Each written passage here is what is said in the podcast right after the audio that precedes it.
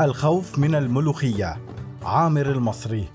كنت أعتقد لسنوات طويلة أنني فاشل تماما في الطبخ ولكن عندما أجبرتني أيام إسطنبول الطويلة على الدخول إلى المطبخ وجدت أنني لست فاشلا أبدا فقد صنعت صينية كفتة تشبه إلى حد كبير تلك الصينية التي تصنعها أمي وبعدها كان علي أن أرص البطاطا والباذنجان بشكل جيد في الصينية بعد قليها. ثم أضع فوقهما اللحمة المفرومة لأعاود الرص في الأعلى كما في الأسفل مع وضع الخلطة السائلة وأصل في النهاية إلى صينية بطاطا وباذنجان لم أذوق مثلها في حياتي.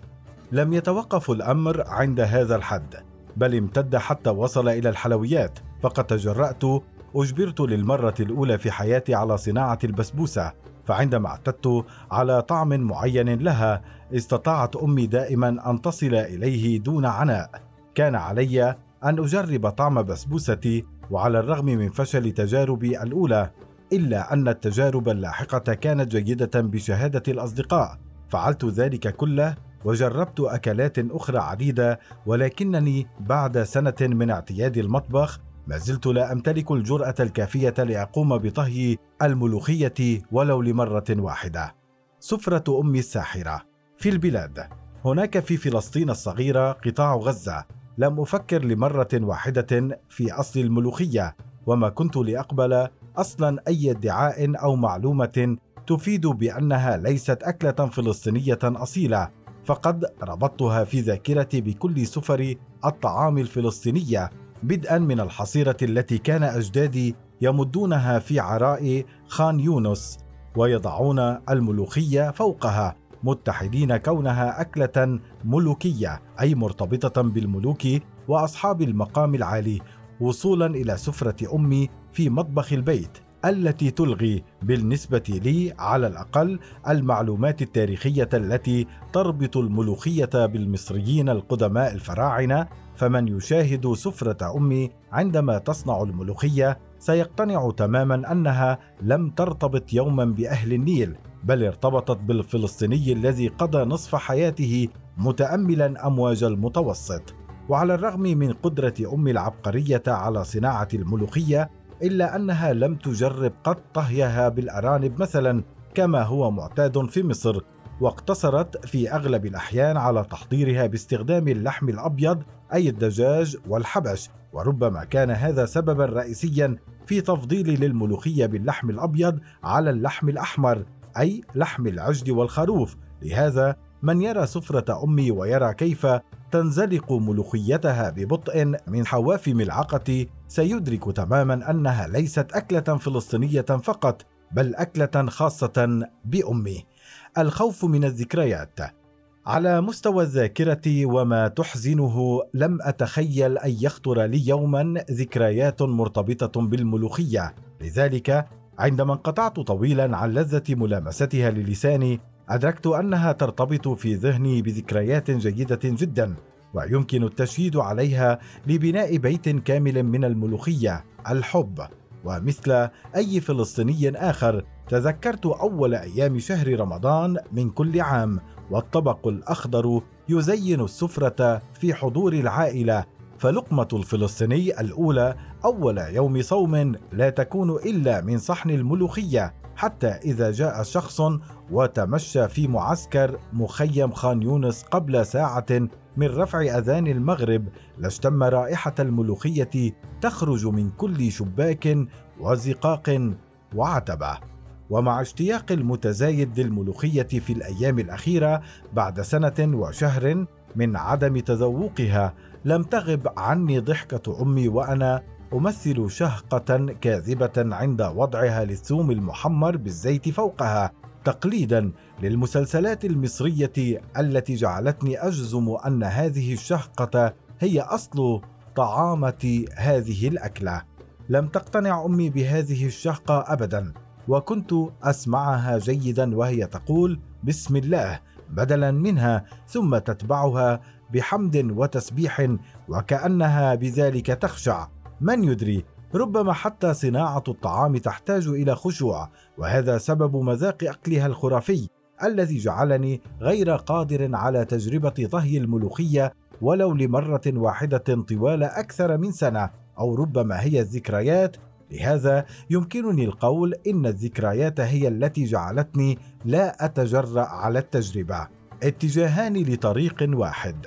لم أتخيل لمرة واحدة أن تكون الملوخية في المطبخ السوري مختلفة ويتم إعدادها بطريقة مختلفة عن المطبخ الفلسطيني.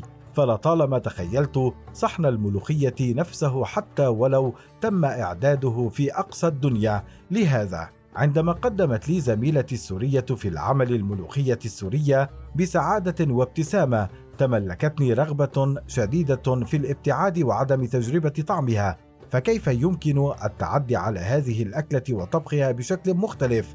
كانت مكومة أمامي في الطبق مثل أصابع السباجيتي المكسرة وكانت رائحة شيء عتيق تخرج منها.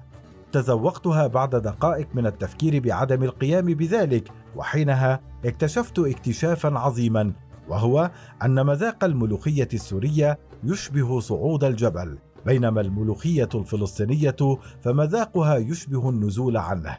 فالمطبخ السوري يعتمد في صناعتها على الورق الناشف أما الفلسطيني مطبخ أمي على وجه الخصوص يعتمد على الورق الأخضر الذي تجتمع العائلة كلها من أجل تلقيطه. ما يجعل الملوخية السورية ناشفة ولها رائحة جدا قديم ويعتمد السوريون عند تناولها على الليمون بشكل رئيسي فعصر الليمون فوقها جزء أساسي وقد قمت بذلك بنفسي طيبة عندما جربتها للمرة الأولى على الرغم من أنني لم أضع الليمون على هذه الأكلة في حياتي ولم أتصالح ابدا مع الفلسطينيين الذين يقومون بوضعه عند تناولها. تجربتي للملوخية السورية جعلتني في حالة اشتياق غريبة للمذاق الذي اعتدت عليه ولكنني لم أمتلك الجرأة الكافية لصنع الملوخية بنفسي طوال سنة كاملة. رهان فلسطيني خاسر رابح. بعدما تقطعت في السبل لم يكن أمامي إلا الاستعانة بصديقي لكي أتذوق الملوخية كما اعتدت عليها وكما ارتسمت في ذهني بمذاقها الذي يشبه الانزلاق بسلاسة من قمة جبل. وبالفعل كان صديقي كريما واستضافني لأتذوق الملوخية للمرة الأولى بعد سنة وشهر من الانقطاع عنها. ويمكنني القول إن كل ملعقة كنت أضعها في فمي كانت تغذي مجموعة كبيرة من الذكريات التي كنت أنساها تماما كأنني أرض بور حصلت على الماء أخيرا وهذا ما جعلني أشعر بأنها أطيب أكلة ملوخية أتناولها في حياتي. على الرغم من اختلاف مذاقها بشكل كبير عن تلك التي تصنعها أمي وهذا باعتقادي لا يرتبط بالشطارة أو النفس الطيب في أعداد الطعام فقط بل يرتبط بأسباب أخرى أيضا مثل المكان الذي يتم تناول الطعام فيه والأشخاص الذين يتناولون الطعام معك وحالة الطقس وقت تبدأ اللقيمات بالسير في طريقها المعتاد إلى البطن علاوة على ضحكات الأخوات ومزاحهن الثقيل في النطق والخفيف على القلب كجناح طائر. دائما تنتهي الحكايات اللذيذة. يظل للملوخية خصوصية فائقة في حياة الفلسطيني وفي حياتي أنا بالذات، ويمكنني إرجاع ذلك للثقافة الشعبية التي ربطتها بقدوم شهر رمضان، وبجمعات العائلة بعد افتراق طويل، وبلحظات القصف والتصعيد التي تكاد لا تتوقف، ومع قدرة أم العبقرية في صنع أكلات تليق بأشهر المطاعم العربية علق في رأس مذاق الملوخية التي تصنعها بيديها الناعمتين دون شهقه ولم أستطع رغم محاولاتي المستمره أن أستلذ بأي طبق ملوخية آخر غير طبق أمي سواء كانت مطبوخة على الطريقة الفلسطينية أو السورية. لهذا يمكنني القول إن ملوخية أمي هي بداية كل الحكايات اللذيذة ونهايتها السعيدة.